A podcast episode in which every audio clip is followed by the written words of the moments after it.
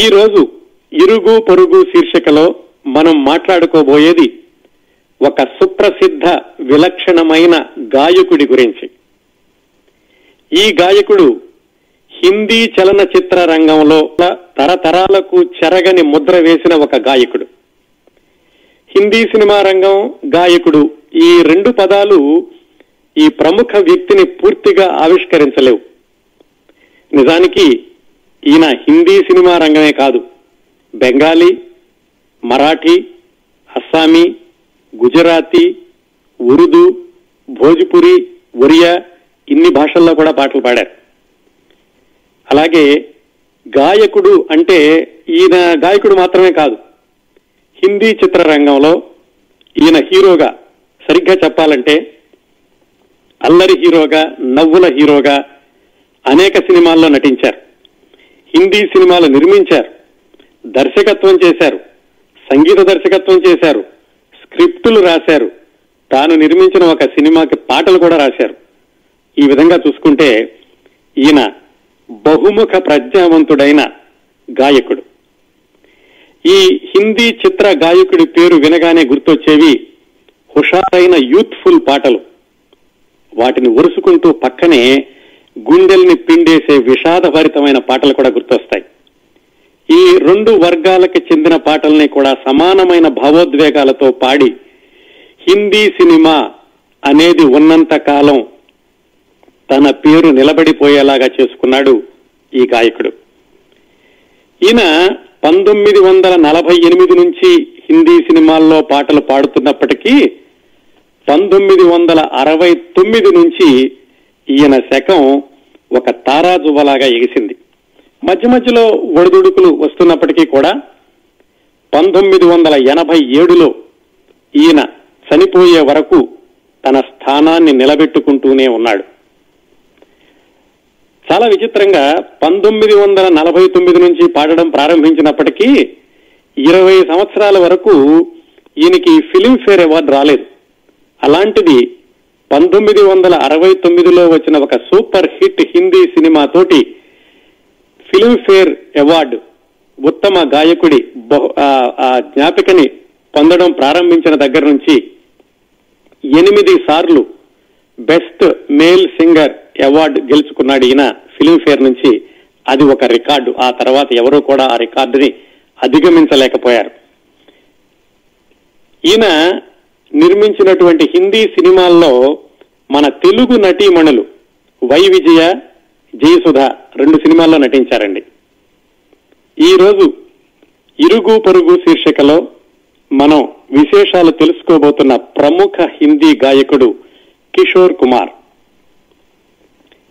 ఆయన అలాంటి పాటలతోటే ప్రేక్షకుల్లోకి తొందరగా చొచ్చుకుని వెళ్ళబట్టో ఏమో గాని కిషోర్ కుమార్ అన్న పేరు ఒకసారి మనకి గుర్తుకు రాగానే చురుకుదనం అల్లరితనం హుషారు ఉత్సాహం ఉరకలేసే హై ఎనర్జీ పాటలు గుర్తొస్తాయి.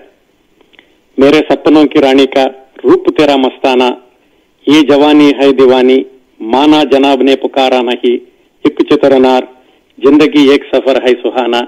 ఇలాంటి హుషారు పాటలు వాటి పక్కనే మేరే నైనా సావన్ భాదో ఏ జీవన్ హై ఇస్ జీవన్ కా యహీ హై చింగారీ కోయి భడ్కే మేరా జీవన్ కోరా కాగజ్ మేరే దిల్ మే ఆజ్ క్యా హై చల్తే చల్తే మేరే ఈ గీతో యాద్ రఖనా ఇలాంటి పాటలు కూడా గుర్తొస్తుంటాయి కిషోర్ కుమార్ సినీ జీవితంలో ఎన్ని మలుపులున్నాయో ఆయన వ్యక్తిగత జీవితంలో కూడా అన్ని మలుపులున్నాయి ఆయన జీవితంలో నవ్వులున్నాయి కన్నీళ్ళున్నాయి ప్రేమలున్నాయి వైఫల్యాలున్నాయి వివాహాలున్నాయి విడాకులున్నాయి అల్లరి ఉంది హడావిడి ఉంది.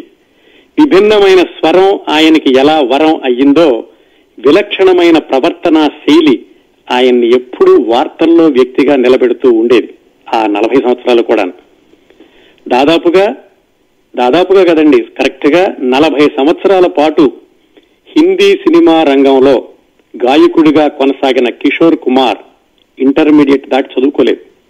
అస్సలు సంగీతం నేర్చుకోలేదు. పాటలు పాడడం మొదలుపెట్టిన కొత్తలో రాగాలు అంటే ఏమిటో కూడా ఆయనకు తెలిసేది కాదు. చిన్నప్పటి నుంచి అలవాటైన అల్లరి ఆకతాయి పనులు బహుశా వాటి వల్ల ఆయన నటుడు అయి ఉంటాడు అని ఆయన జీవితాన్ని దగ్గరగా గమనించిన విశ్లేషకులు చెప్తూ ఉండేవాళ్ళు. సినీ రంగ ప్రవేశం చేయడం కోసం ఎన్నెన్నో కష్టాలు పడ్డ ఎంతో మంది సాంకేతిక నిపుణుల గురించి నటీనటుల గురించి మనం మాట్లాడుకున్నాం కదా. కానీ కిషోర్ కుమార్ చాలా విభిన్నమైన వ్యక్తి. ఇది కేవలం ఆయన వ్యక్తిగత ప్రవర్తనా శైలిలోనే కాకుండా సినీ రంగ ప్రవేశం కూడా మిగతా వాళ్ళకంటే చాలా విభిన్నంగా జరిగింది. ఎలాగంటే ఆయనకు అసలు కష్టపడాల్సిన అవసరం లేకుండా సినిమా రంగంలోకి వెళ్ళడానికి ఆయనకి రాచమార్గం దొరికింది. వాళ్ళ అన్నయ్య ఈయనకి యుక్త వయసు వచ్చి సినిమాల్లోకి వెళదాం అనుకునేటప్పటికే ప్రముఖ హీరో.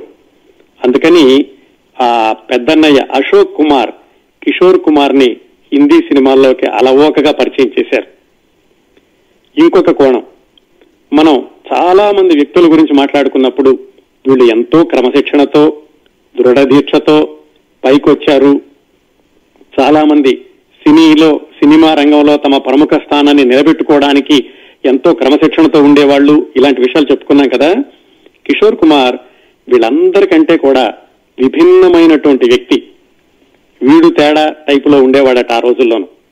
క్రమశిక్షణకి ఆయనకి ఆమడ దూరం.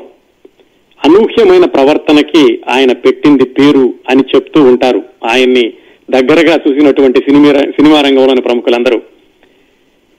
తెర వెనకాల ఎలా ఉంటారు? ఆయన అనే దానికి బోరుడని సంఘటనలు ఉదాహరణలుగా కథలు కథలుగా చెప్తూ ఉంటారు. ఆకతాయి మనస్తత్వం అల్లరి వ్యవహారం. ఇంగ్లీష్లో చెప్పాలంటే కరెక్ట్గా ఆయన ప్రవర్తనాశీలిని వర్ణించడానికి ఎక్సెంట్రిక్ అన్న మాట సరిగ్గా సరిపోతుందండి. ఇదంతా మైక్ దగ్గరకు రాక ముందు కెమెరా ఎదురుగా నిలబడక ముందు ఒక్కసారి మైకి ముందుకు రాగానే ఆయన అత్యద్భుతమైన గాయకుడు కెమెరా ఎదుట నిలబడగానే విలక్షణమైన హాస్య నటుడు. ఇన్ని ప్రత్యేకతలు ఉన్నాయండి కిషోర్ కుమార్ గురించి విహంగ వీక్షణంలాగా ఆయన యొక్క వ్యవహార శైలి గురించి సినిమా రంగంలో ఆయన పోషించినటువంటి పాత్రల గురించి ఇది చాలా క్లుప్తంగా మాత్రమే చెప్పాను మీకు. ఇంకా కిషోర్ కుమార్ గారి జీవితంలో ఎన్నో ఆసక్తికరమైన సంఘటనలు ఉన్నాయి మలుపులున్నాయి సంఘటనలున్నాయి సన్నివేశాలున్నాయి వ్యక్తులున్నారు పాత్రలున్నాయి సినిమాలున్నాయి పాటలున్నాయి సంగీత దర్శకులున్నారు హీరోయిన్లు ఉన్నారు కిషోర్ కుమార్ అభాస్ కుమార్ గంగూలీ అంటే కిషోర్ కుమార్ అనండి అభాస్ కుమార్ గంగూలీ అంటే తెలియదు కదా? ఆయన అసలు పేరు అభాస్ కుమార్ గంగూలీ. అభాస్ అంటే తెలుగులో అభాసు పాలయ్యాడంటారే? అలాంటిది కాదండి ఇది బెంగాలీ పేరు. గంగూలీ అంటే బెంగాలీలో బ్రాహ్మణ కుటుంబానికి చెందిన వాళ్ళు.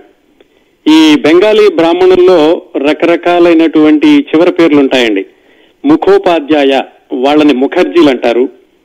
బందోపాధ్యాయ అని ఉంటే వాళ్ళని బెనర్జీలు అంటారు. చటోపాధ్యాయ అని ఉంటే వాళ్ళని చటర్జీలు అంటారు. అలాగే గంగోపాధ్యాయ అనే పేరున్న వాళ్ళని గంగూలీలు అంటారు. ఆ విధంగా మన కిషోర్ కుమార్ అసలు పేరు అభాస్ కుమార్ గంగూలీ. వాళ్ళ నాన్నగారి పేరు కుంజులాల్ గంగోపాధ్యాయ లేదా కుంజులాల్ గంగూలీ అమ్మగారి పేరు గౌరీదేవి. వాళ్ళ అమ్మగారు నాన్నగారి యొక్క వంశస్థుల దగ్గర నుంచి మొదలు పెడితే గాని ఈ కిషోర్ కుమార్కి ఇలాంటి మనస్తత్వం ఇలాంటి ఆకతాయితనం ఇలాంటి అల్లరి చేసేటటువంటి తనం చక్కటి గొంతు అలాగే సంగీతం మీద సాహిత్యం మీద అభిమానం వాటిని శాస్త్రీయంగా నేర్చుకోకపోయినప్పటికీ ఎలా వచ్చినాయి అనేది తెలుస్తుంది. అందువల్ల వాళ్ళ పూర్వీకుల దగ్గర ప్రారంభిద్దాం.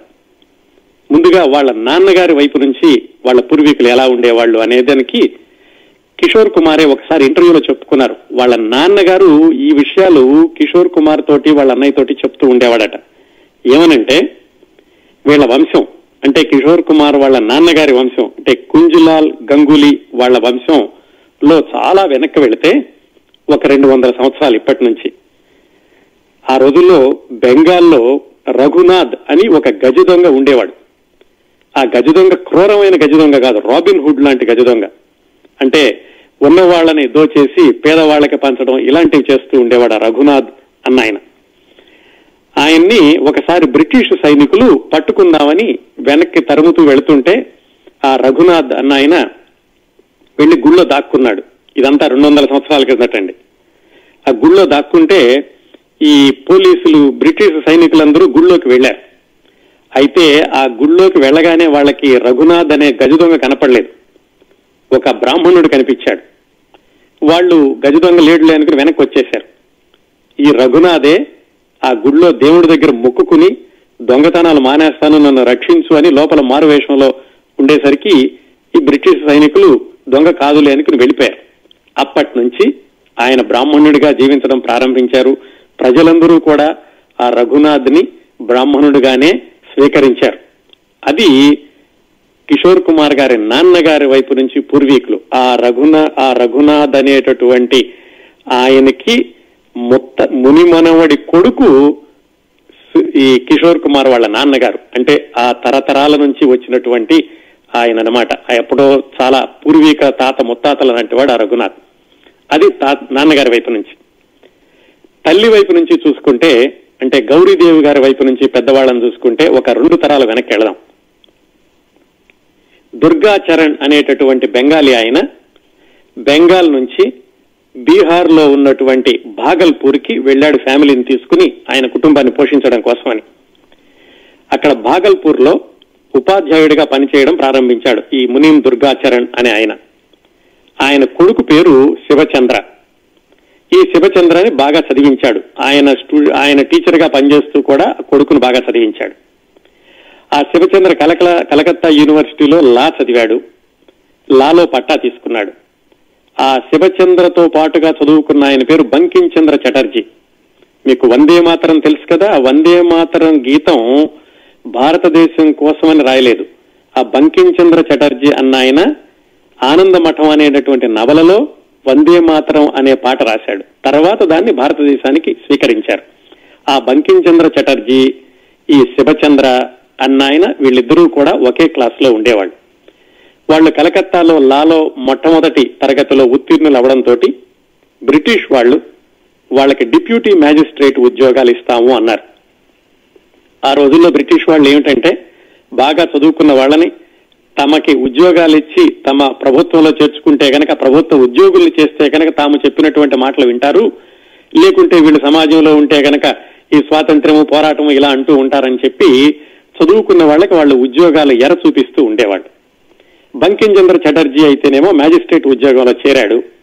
ఈ శివచంద్ర అన్న ఆయన మాత్రం ఉద్యోగంలో చేరకుండా ఆయనే ప్రైవేట్ ప్రాక్టీస్ పెట్టి బాగా సంపాదించాడు. ఆ సంపాదించినటువంటి డబ్బుని భాగల్పూర్లో అభివృద్ధి చేయడానికి బాగా ఖర్చు పెట్టాడు. అది చూసి ఈ బ్రిటిష్ వాళ్ళు ఏమిటంటే నువ్వు చాలా మంచి పనులు చేస్తున్నావు. ఎలాగైనా సరే ఈయన తమ దగ్గరికి లాక్కోవాలనుకుని. నీకు రాజ్ బహదూర్ అనేటటువంటి బిరుది ఇస్తావు నువ్వు ప్రాక్టీస్ మానేసేయి అన్నారు. ఎందుకంటే ప్రాక్టీస్లో ఉండి ఇలా మంచి పనులు చేస్తుంటే ఆయనకి పేరు వచ్చేసేస్తుంది తర్వాత ఉద్యమంలోకి వెళతాడు. ఈ భావాలతోటి బ్రిటిష్ వాళ్ళు ఆ శివచంద్రని రాజ్ బహదూర్ ఇస్తావు నువ్వు లండన్ రా అన్నారు. సరే ఈయన లండన్ వెళ్ళాడు. ప్రాక్టీస్ మారడం సంగతి తర్వాత పెట్టి ముందు లండన్ వెళ్ళాడు రాజ్ బహదూర్ బిరుదు తీసుకోవడానికని.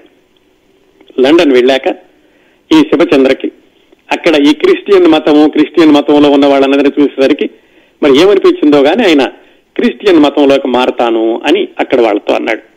సరే రాజ్ బహదూర్ బిరుదు తీసుకున్నాడు వెనక్కి వచ్చేశాడు భాగల్పూర్కి వచ్చేసి ఈయన క్రిస్టియన్ మతంలోకి మారతాడు అనేటటువంటి ఆ మాట ఈ బ్రాహ్మణులకి హిందువులకి తెలిసింది. వాళ్ళందరూ కూడా ఈయన్ని వెలివేశాము అన్నారు. ఈయనన్నాడు మీరు వెలివేయడం ఏమిటి? నేను క్రిస్టియన్ని అన్నాడు వాళ్ళతోటి.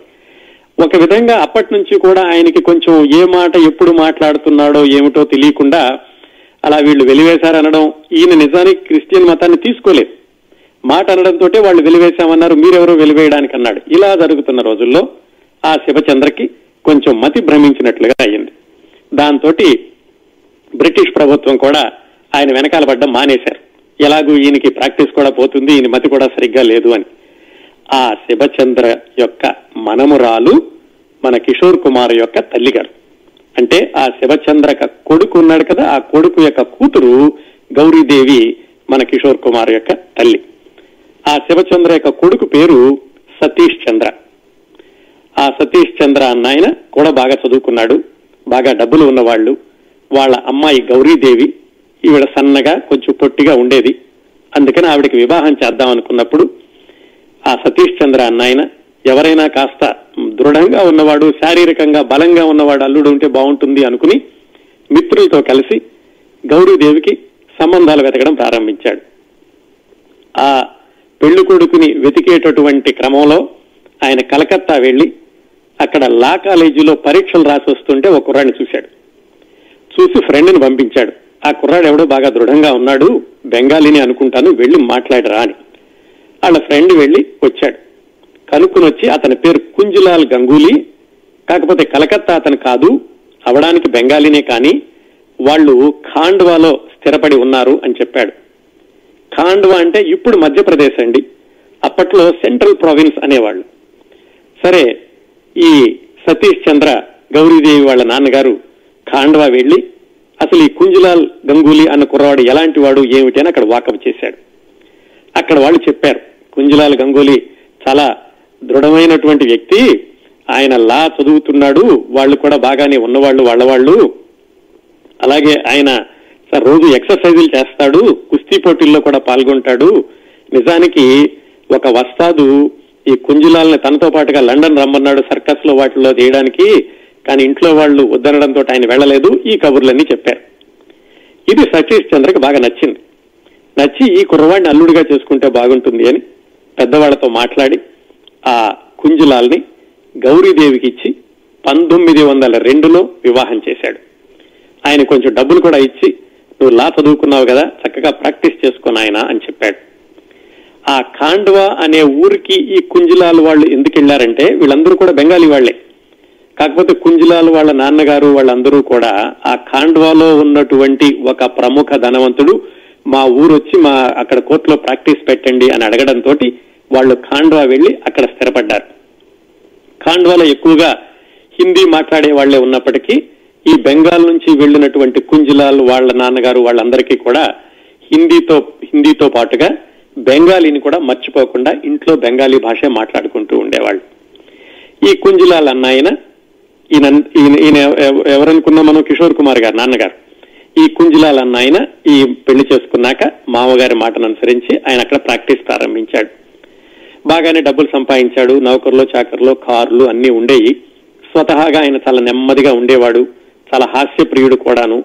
ఎప్పుడూ ఫ్రెండ్స్ ఉండేవాళ్ళు వాళ్ళ ఇంట్లోనూ. హంగు ఆర్భాటం లేకుండా మామూలుగా జీవితం గడిచిపోతే బాగుండు అనేటటువంటి మనిషి కుంజిల. ఇటువైపు గౌరీదేవి బాగా ఉన్నవాళ్ళ కుటుంబం నుంచి వచ్చిన అమ్మాయి ఆవిడ కొంచెం కుంజులాలకు విరుద్ధంగా ఉండేది. ఆవిడ పెళ్ళయ్యాక కొంచెం లావుగా కూడా అవడమే కాకుండా ఆ ఉన్న వాళ్ళ కుటుంబము నౌకర్లు చాకర్లు వాళ్ళ మధ్య నుంచి రావడంతో ఎప్పుడూ కొంచెం దగ్గరగా అరుస్తూ ఉండేది. అందరూ కూడా తను చెప్పిన మాట వినాలి అన్నట్టుగా ప్రవర్తిస్తూ ఉండేది. అయినప్పటికీ ఆ రోజుల్లో ఆడవాళ్ళు చదువుకోవడం పంతొమ్మిది వందల్లో అంటే చాలా అరుదు. అయినప్పటికీ భర్త సహకారంతో ఆవిడ బెంగాలీ ఇంగ్లీషు భాషలు కూడా బాగా చదువుకుంది. అలాగే వాళ్ళ అమ్మగారు నాన్నగారి ఇంటి దగ్గర భాగల్పూర్లో ఉండగా సినిమాలు చూసేది. అదే ఈ ఖాండవ వచ్చా కూడా సినిమాలు చూడడం ఆవిడ తగ్గించుకోలేదు. ఇదండి ఎవరు కుంజులాల్ గంగూలీ గౌరీదేవి వాళ్ళ యొక్క నేపథ్యం. ఈ కుంజులాల్ గంగూలీకి గౌరీదేవికి పుట్టినటువంటి సంతానంలో పెద్దవాడి పేరు కుముద్లాల్ గంగూలీ. పంతొమ్మిది వందల పదకొండులో పుట్టాడు. ఈ కుముద్ లాల్ గంగూలీనే తర్వాత హిందీ చిత్రసీమలో అశోక్ కుమార్ అయ్యారు. ఈ కుముద్ లాల్ గంగూలీ తర్వాత వాళ్ళకి ఒక అమ్మాయి. ఆ అమ్మాయి పేరు సతీదేవి. ఆ సతీదేవి తర్వాత చాలా రోజులకి ఇంకొక అబ్బాయి పుట్టాడు. అతని పేరు కళ్యాణ్ కుమార్ గంగూలీ పంతొమ్మిది వందల ఇరవై ఆరులో. అంటే ఈ పెద్ద అబ్బాయి కుముద్లాల్కి రెండో అబ్బాయి కళ్యాణ్ లాల్కి మధ్యలో పదిహేను సంవత్సరాల తేడా ఉంది. ఆ దంపతులకి పుట్టినటువంటి నాలుగవ సంతానం మూడవ అబ్బాయి చిట్ట చివరి సంతానం పంతొమ్మిది వందల ఇరవై తొమ్మిదిలో జన్మించిన అభాస్ కుమార్ గంగూలీ మన కిషోర్ కుమార్. ఇదండి వాళ్ళ కుటుంబం. నలుగురు సంతానం పెద్ద అబ్బాయి తర్వాత అమ్మాయి ఆ తర్వాత ఇద్దరు అబ్బాయిలు. ఈ పెద్ద అబ్బాయికి చిట్ట చివరిలో ఉన్న అబ్బాయికి మధ్యలో పద్దెనిమిది సంవత్సరాలు వ్యత్యాసం ఉంది వయసులో. అంతేకాకుండా ఈ కిషోర్ కుమార్కి ఊహ తెలిసేటప్పటికే అంటే ఐదారు సంవత్సరాల వయసు వచ్చేటప్పటికే ఆయన కుటుంబంలో ఇద్దరు సినీ ప్రముఖులు ఉన్నారు.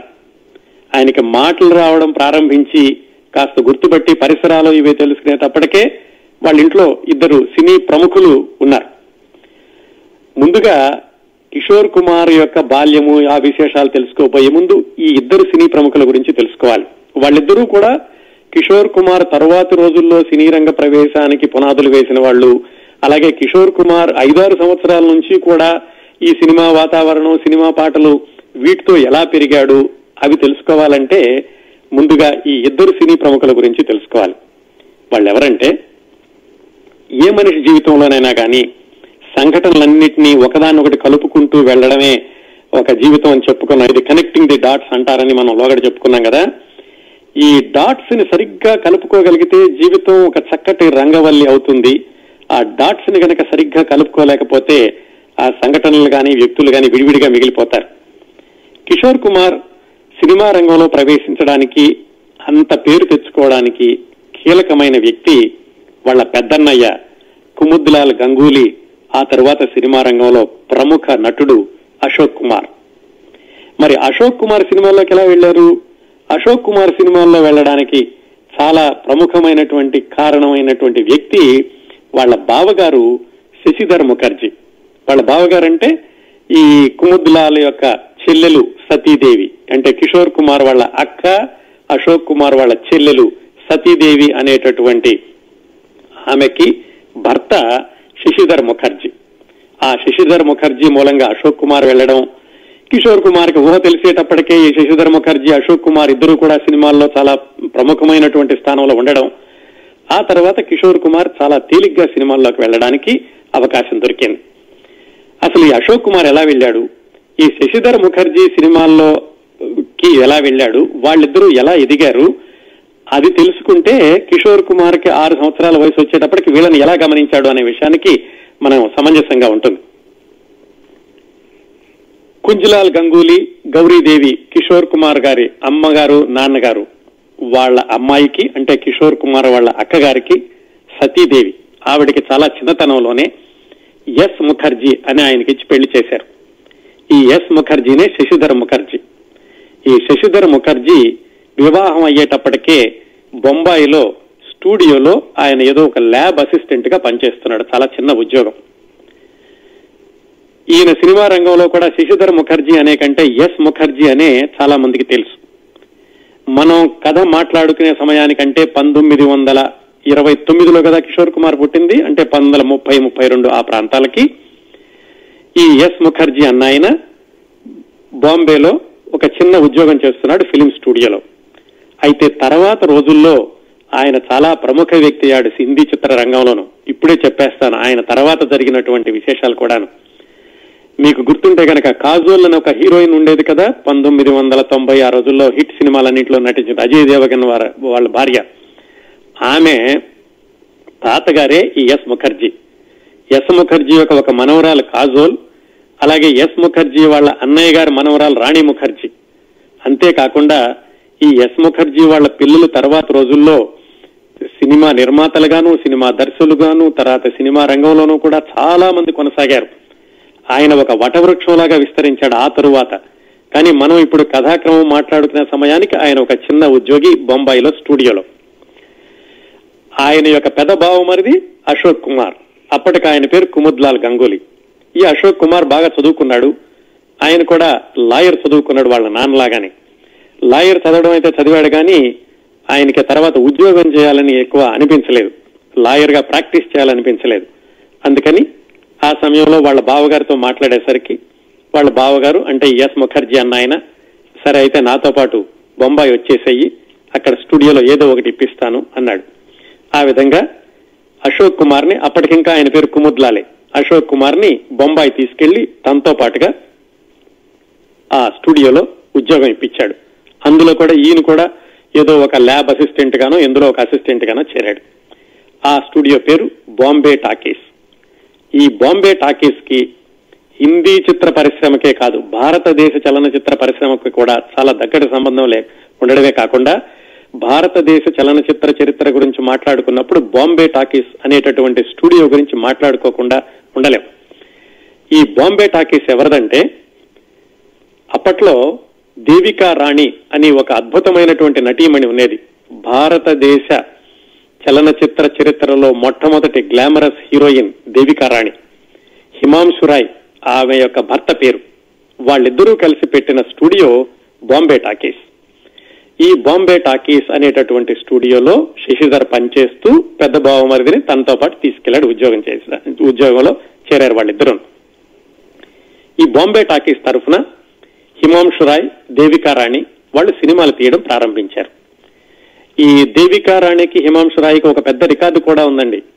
భారతదేశ చలన చరిత్ర చరిత్రలో మొట్టమొదటిసారిగా ముద్దు సన్నివేశంలో నటించింది వాళ్ళిద్దరు భార్యాభర్తలే అప్పట్లోను. ఇది పంతొమ్మిది వందల ముప్పై మూడు ముప్పై నాలుగు ప్రాంతాల్లోనే. వాళ్ళు ఆ సినిమాలు తీస్తూ ఉండగా పంతొమ్మిది వందల ముప్పై ఐదులో ఏమైందంటే ఈ ఆ సినిమాలో హీరోయిన్గా నటిస్తున్నటువంటి దేవికా రాణి ఆ సినిమాలో హీరోగా నటిస్తున్నటువంటి ఒక ముస్లిం కుర్రవాడితోటి వెళ్ళిపోయింది సినిమా మధ్యలో. ఆ సినిమా పేరు జీవన్ న్యాయ్. హిమాంశు రాయ్ చాలా కంగారు పడ్డాడు. సమాజంలో పరిమయమైపోతుందని ఒకటి రెండోది చాలా వరకు తీసినటువంటి సినిమా ఆగిపోయింది. దేవికా రాణి ఆ సినిమాలో నటిస్తున్నటువంటి ముస్లిం కుర్రాడు మాయమైపోయారు. అప్పుడు తన దగ్గర పనిచేస్తున్న చాలా కాలం నుంచి పనిచేస్తున్నటువంటి ఎస్ ముఖర్జీని సలహా అడిగాడు. ఏం చేద్దాం ఇప్పుడు? వీళ్ళు ఇలా వెళ్ళిపోయారు. నాకు చాలా అవమానంగా ఉంది. పైగా వాళ్ళు ఎక్కడున్నారో వెతికి పట్టుకురాగలవా అని ఈ ఎస్ ముఖర్జీని అడిగాడు. శశిధర్ ముఖర్జీకి అలాగే దేవికారాణికి దేవికా రాణికి కూడా మంచి పరిచయం ఉండేది. ఎందుకంటే వాళ్ళిద్దరూ బెంగాలీలు బెంగాలీలో మాట్లాడుకుంటూ ఉండేవాళ్ళు అన్నయ్య అని పిలుస్తూ ఉండేది ఎస్ ముఖర్జీని ఎలాగైతే ఎస్ ముఖర్జీ ఆ దేవికా రాణిని వెతుక్కుంటూ వెళ్ళి ఎలాగో కలకత్తాలో పట్టుకున్నాడు. కలకత్తాలో పట్టుకుని ఆవిడికి నచ్చ చెప్పాడు. అమ్మ ఇలా వచ్చేసేయడం మంచిది కాదు. అటు ఆయన బాధపడతాడు మీ స్టూడియో కూడా అటు ఇటు కాకుండా అవుతుంది అని ఆ దేవికా రాణికి నచ్చ చెప్పి వెనక్కి తీసుకొచ్చాడు. వెనక్కి తీసుకొచ్చినప్పుడు దేవికా రాణి కొన్ని షరతులు పెట్టింది. హిమాంశు రాయికి నేను కలిసి ఉండము కాకపోతే మేము ప్రొఫెషనల్ రిలేషన్షిప్ మెయింటైన్ చేస్తాము నా దోవ నేను ఉంటాను స్టూడియోలో పనిచేసినటువంటి సినిమాలకు మాత్రం నా పారితోషికం నాకు ఇవ్వాలి నా యొక్క నా యొక్క జీవన శైలిలో హిమాంశు రాయ్ నాతో కలిగించుకోకూడదు అని ఇలాగా ఎవడో షరతులు పెట్టింది. మొత్తానికి వాళ్ళిద్దరిని దగ్గరికి చేర్చి మళ్ళీ ఆ సినిమా ప్రారంభం అయ్యేలాగా చేశాడు శశిధర్ ముఖర్జీ. మళ్ళా సినిమా ప్రారంభం అయ్యేటప్పటికి మరి ఆ ముస్లిం కుర్రాడి కలకత్తాలని వదిలేశారు అతను తీసుకురాలేదు. సినిమా మరి సగంలో ఉంది. ఇప్పుడు ఏం చేయాలి? ఎవరైనా కొత్త హీరోని పెట్టి మళ్ళీ సినిమా మొదలు పెట్టాలి. ఎవరిని వెతుక్కుందాము అని ఆలోచిస్తూ ఉండగా ఈ శశిధర్ ముఖర్జీ చెప్పాడు మా బావమరిది ఉన్నాడు ఇలాగే ఈ స్టూడియోలో ఏదో చిన్న ఉద్యోగం చేస్తున్నాడు అతన్ని ఎందుకు చూడకూడదు అని హిమాంశు రాయ్తో చెప్పాడు. హిమాంశు రాయ్ చూశాడు. ఈ కుముద్దులాల్ గంగూలీని. చూసి సరే కుర్రాడు బాగానే ఉన్నాడు ఈ సినిమాలో ఇతన్ని హీరో హీరోగా పెట్టి దేవికారాణిని హీరోయిన్గా పెట్టి కొనసాగిద్దాం అని ఆయన అనుకున్నాడు. అయితే ఈ కుముద్లాల్ గంగూలీ చెప్పాడు నేనేమిటి? వేషం వేయడం ఏమిటి? అసలు నాకు వేషం ఏమిటో తెలియదు నటన అంటే తెలియదు నేను అసలు వేషాలు వేయాలి అనుకోవడం లేదు ఏదో ఉద్యోగం చేస్తున్నాను మా బావున్నాడు కదా అని కుముద్లాల్ చెప్పినా కానీ ఎలాగో నచ్చ చెప్పి ఆ బావ శశిధర్ ముఖర్జీ అలాగే హిమాంశురాయ్ ఇద్దరు నచ్చ చెప్పి ఆయన్ని ఆ జీవన్యాయ్ అనే సినిమాలో దేవికారాణి పక్కనే హీరోగా వేయడానికి ఒప్పించారు. అప్పుడు ఆయన పేరు కుముద్లాల్ గంగూలీ నుంచి అశోక్ కుమార్ అయ్యింది. అదండి అశోక్ కుమార్ ఆ విధంగా సినిమా రంగంలో హీరోగా రంగప్రవేశం చేశాడు. ఆ సినిమా పూర్తయింది జీవన్యాయ్ దేవికారాణి అశోక్ కుమార్ హీరో హీరోయిన్లుగాను. సినిమా పర్వాలేదు బాగానే ఆడింది. వెంటనే హిమాంశు రాయ్ వీళ్ళిద్దరూ హీరో హీరోయిన్లుగా అచూత్ కన్య అని ఇంకొక సినిమా ప్రారంభించాడు. ఆ సినిమా అశోక్ కుమార్కి రెండో సినిమా సినిమానే అయినప్పటికీ కూడా అది అత్యద్భుతమైనటువంటి విజయం సాధించింది. ఆ తర్వాత రోజుల్లో అంటే ఇది పంతొమ్మిది వందల ముప్పై ఆరు సంగతి మాట్లాడుకుంటున్నాం. పంతొమ్మిది వందల ముప్పై తొమ్మిది నలభై ప్రాంతాల్లో వచ్చిన తెలుగులో మాలపిల్ల చిత్రం ఉంది కదా ఆ మాలపిల్ల చిత్రం కథ పంతొమ్మిది వందల ముప్పై ఆరులో అశోక్ కుమార్ దేవికారాణ్యలతో వచ్చినటువంటి అచూత్ కన్య అనేటువంటి సినిమా కథ దాదాపు ఒకే రకంగా ఉంటుంది. అంటే బాగా ఉన్నవాళ్ళ కురవాడు అలాగే ఒక అస్పృశ్యురాలైనటువంటి అమ్మాయిని వివాహం చేసుకోవడం తద్వారా వచ్చేటటువంటి సమస్యలు ఆ కథతో వెళుతుంది ఈ అచూత్ కన్య అనే సినిమా. ఆ సినిమా అద్భుతంగా ఆడటంతో ఇంకా అశోక్ కుమార్ అప్పటి నుంచి కూడా వెనక్కి తిరిగి చూసుకోవాల్సినటువంటి అవసరం రాలేదు. ఈ దేవికా రాణి తోటే ఆయన చాలా సినిమాలు వేశాడు. పంతొమ్మిది వందల ముప్పై ఆరు అంటే కిషోర్ కుమార్కి అప్పటి వయసు ఏడు సంవత్సరాలు. మళ్ళా కిషోర్ కుమార్ దగ్గరికి వద్దాం. ఇక్కడ ఏమైందో చూద్దాం. అశోక్ కుమార్కి దేవికా రాణి వీళ్ళందరికీ. ఈ దేవికా రాణి అశోక్ కుమార్తో రెండు మూడు సినిమాల్లో నటించాక హిమాంశు రాయ్ చనిపోయాడు. చనిపోయాక బాంబే టాకీ స్టూడియోని తను అధీనంలోకి తీసుకుంది. తన అధీనంలోకి తీసుకునేటప్పుడు ఏవో కొన్ని తగాదాలు వస్తే మిగతా వాటాదారులతోటి ఈ శశిధర్ ముఖర్జీ అశోక్ కుమార్ దేవికారాణికి చాలా సహాయం చేసి ఆవిడ స్టూడియో ఉంచుకోవడానికి తోడ్పడ్డారు. అందుకని దేవికారాణి ఈ శశిధర్ ముఖర్జీ తోటి అశోక్ కుమార్ తోటి కొన్ని సినిమాలు నిర్మించింది. ఆ సినిమాలు తీయడానికి కూడా అశోక్ కుమార్ శశిధర్ ముఖర్జీ ఆవిడకి సహాయం చేసేవాళ్ళు. ఇదంతా పంతొమ్మిది వందల నలభైలో. ఆ తర్వాత కొన్ని రోజులకి దేవికారాణి ఒక రష్యన్ పెయింటర్ని పెళ్ళి చేసుకుని ఆవిడ బెంగళూరులో స్థిరపడిపోయింది. ఆవిడ స్టూడియో కూడా అమ్మేసింది. అప్పుడు ఈ శశిధర్ ముఖర్జీ అన్న ఆయన ఫిల్మిస్థాన్ అని సొంతంగా స్టూడియో పెట్టి అశోక్ కుమార్ తోటి కొనసాగాడు. బావబామరులు కదా వాళ్ళిద్దరూను? అలా కొనసాగారు. పంతొమ్మిది వందల యాభై ప్రాంతాల్లో ఫిల్మాలయ అని ఇంకో స్టూడియో పెట్టాడు ఆ శశిధర్ ముఖర్జీ. ఆ విధంగా శశిధర్ ముఖర్జీ ఆ తర్వాత వాళ్ళ పిల్లలు అదిగో వాళ్ళ మనవరాల కాజోలు వాళ్ళ అన్నయ్య గారి మనవరాలు రాణి ముఖర్జీ వీళ్ళందరూ కూడా సినీ రంగంలో బాగా విస్తరించుకుపోయారు ఆ తర్వాతి దశాబ్దాల్లోనూ. అది శశిధర్ ముఖర్జీ యొక్క తర్వాతి చరిత్ర అనుకోండి. ఆ విధంగా శశిధర్ ముఖర్జీ మూలంగా స్టూడియోలో ఏదో అసిస్టెంట్గా ఉద్యోగం చేసుకోవడానికి వెళ్ళినటువంటి కుముద్లాల్ గంగూలీ అశోక్ కుమార్గా పేరు మార్చుకుని సినిమా రంగంలో హీరోగా స్థిరపడ్డాడు. అప్పటికి మనం మాట్లాడుకుంటున్నటువంటి కథానాయకుడి వయసు ఐదారు సంవత్సరాలు మాత్రం. అలా ఉంచి ఇప్పుడు మళ్ళీ మన కిషోర్ కుమార్ దగ్గరికి వద్దాం. పంతొమ్మిది వందల ఇరవై తొమ్మిది ఆగస్టు నాలుగున పుట్టాడు కిషోర్ కుమార్. ఖాండ్వా ఆ మధ్యప్రదేశ్లో ఇప్పుడున్న మధ్యప్రదేశ్లో అప్పట్లో అది చిన్న పల్లెటూరేం కాదు ఒక మాదిరి పట్టణమేను. అక్కడ ఏమిటంటే బెంగాలీ కుటుంబాలు కూడా ఉండేవి. బెంగాలీ కుటుంబ వాళ్ళు బెంగాల్ నుంచి చాలా దూరంగా ఉన్నారు కాబట్టి ఒకళ్ళకొకళ్ళు చాలా దగ్గరగా ఉండేవాళ్ళు. అందువల్ల ఒకవైపు బెంగాలీ భాష రెండో వైపు హిందీ భాష రెండు కూడా ఇంట్లో మాట్లాడుకుంటూ ఉండేవాళ్ళు. కిషోర్ కుమార్ కూడా రెండు భాషల్లోనూ బాగానే ప్రావీణ్యం వచ్చింది చిన్నప్పటి నుంచి కూడాను. చిన్నప్పటి నుంచి చాలా చిన్నపిల్లవాడు కదా అని చాలా ముద్దు చేస్తూ ఉండేవాళ్ళు. పైగా పెద్దన్నయ్యకి ఈయనకి కూడా పద్దెనిమిది సంవత్సరాల వయసులో తేడా ఉండింది. చిన్న కురవాడని ముద్దు చేస్తూ ఉండేవాడు. కురవాడు కూడా చాలా ముద్దుగా అల్లరి పనులు చేస్తూ ఉండేవాడు. చిన్నప్పటి అల్లర్లే అనుకున్నారు అప్పట్లోను. ఆయనకి ఆరు ఏడు సంవత్సరాల వయసు ఉండగా ఒక సంఘటన జరిగింది. ఏమిటంటే ఆయనకేదో దంతాలకేదో కొంచెం నొప్పి అలా ఉంది అంటే వాళ్ళ ఇంట్లో పనిచేసేటటువంటి పని మనిషి ఆయన ఆ దంతాలకేదో పసరు పూత పూసింది. పసరు పూత పూసేసరికి అది నోట్ నోరంతా కూడా బాగా వాచిపోయి గొంతులోకి వెళ్ళి ఇన్ఫెక్షన్ అయ్యింది. ఇదంతా ఆయనకి ఆరు సంవత్సరాల వయసులో. ఇంకా అప్పుడప్పుడే మాటలు వస్తూ వస్తూ ఉన్నాయి. ఆ గొంతులోకి వెళ్ళి ఇన్ఫెక్షన్ అయ్యేసరికి ఆయన మాట అంతా కూడా పూర్తిగా గరగరలాగా రావడం మొదలుపెట్టింది ఇది జరిగిన ఒక వారం పది రోజులకి సరే ఈయన మాట కూడా సరిగ్గా రావటం లేదు గరగరగా వస్తోంది అని డాక్టర్ దగ్గర తీసుకెళ్ళారు. సరేమా ఇప్పుడు దీనికి ఏం చేయలేము గొంతులో ఇన్ఫెక్షన్ వలన అలా అయిపోయింది దానంతట తగ్గితే తగ్గుతుంది తగ్గపోతే మాత్రం ఏముందలే పిల్లవాడు అలా మాట్లాడతాడులే అన్నారు.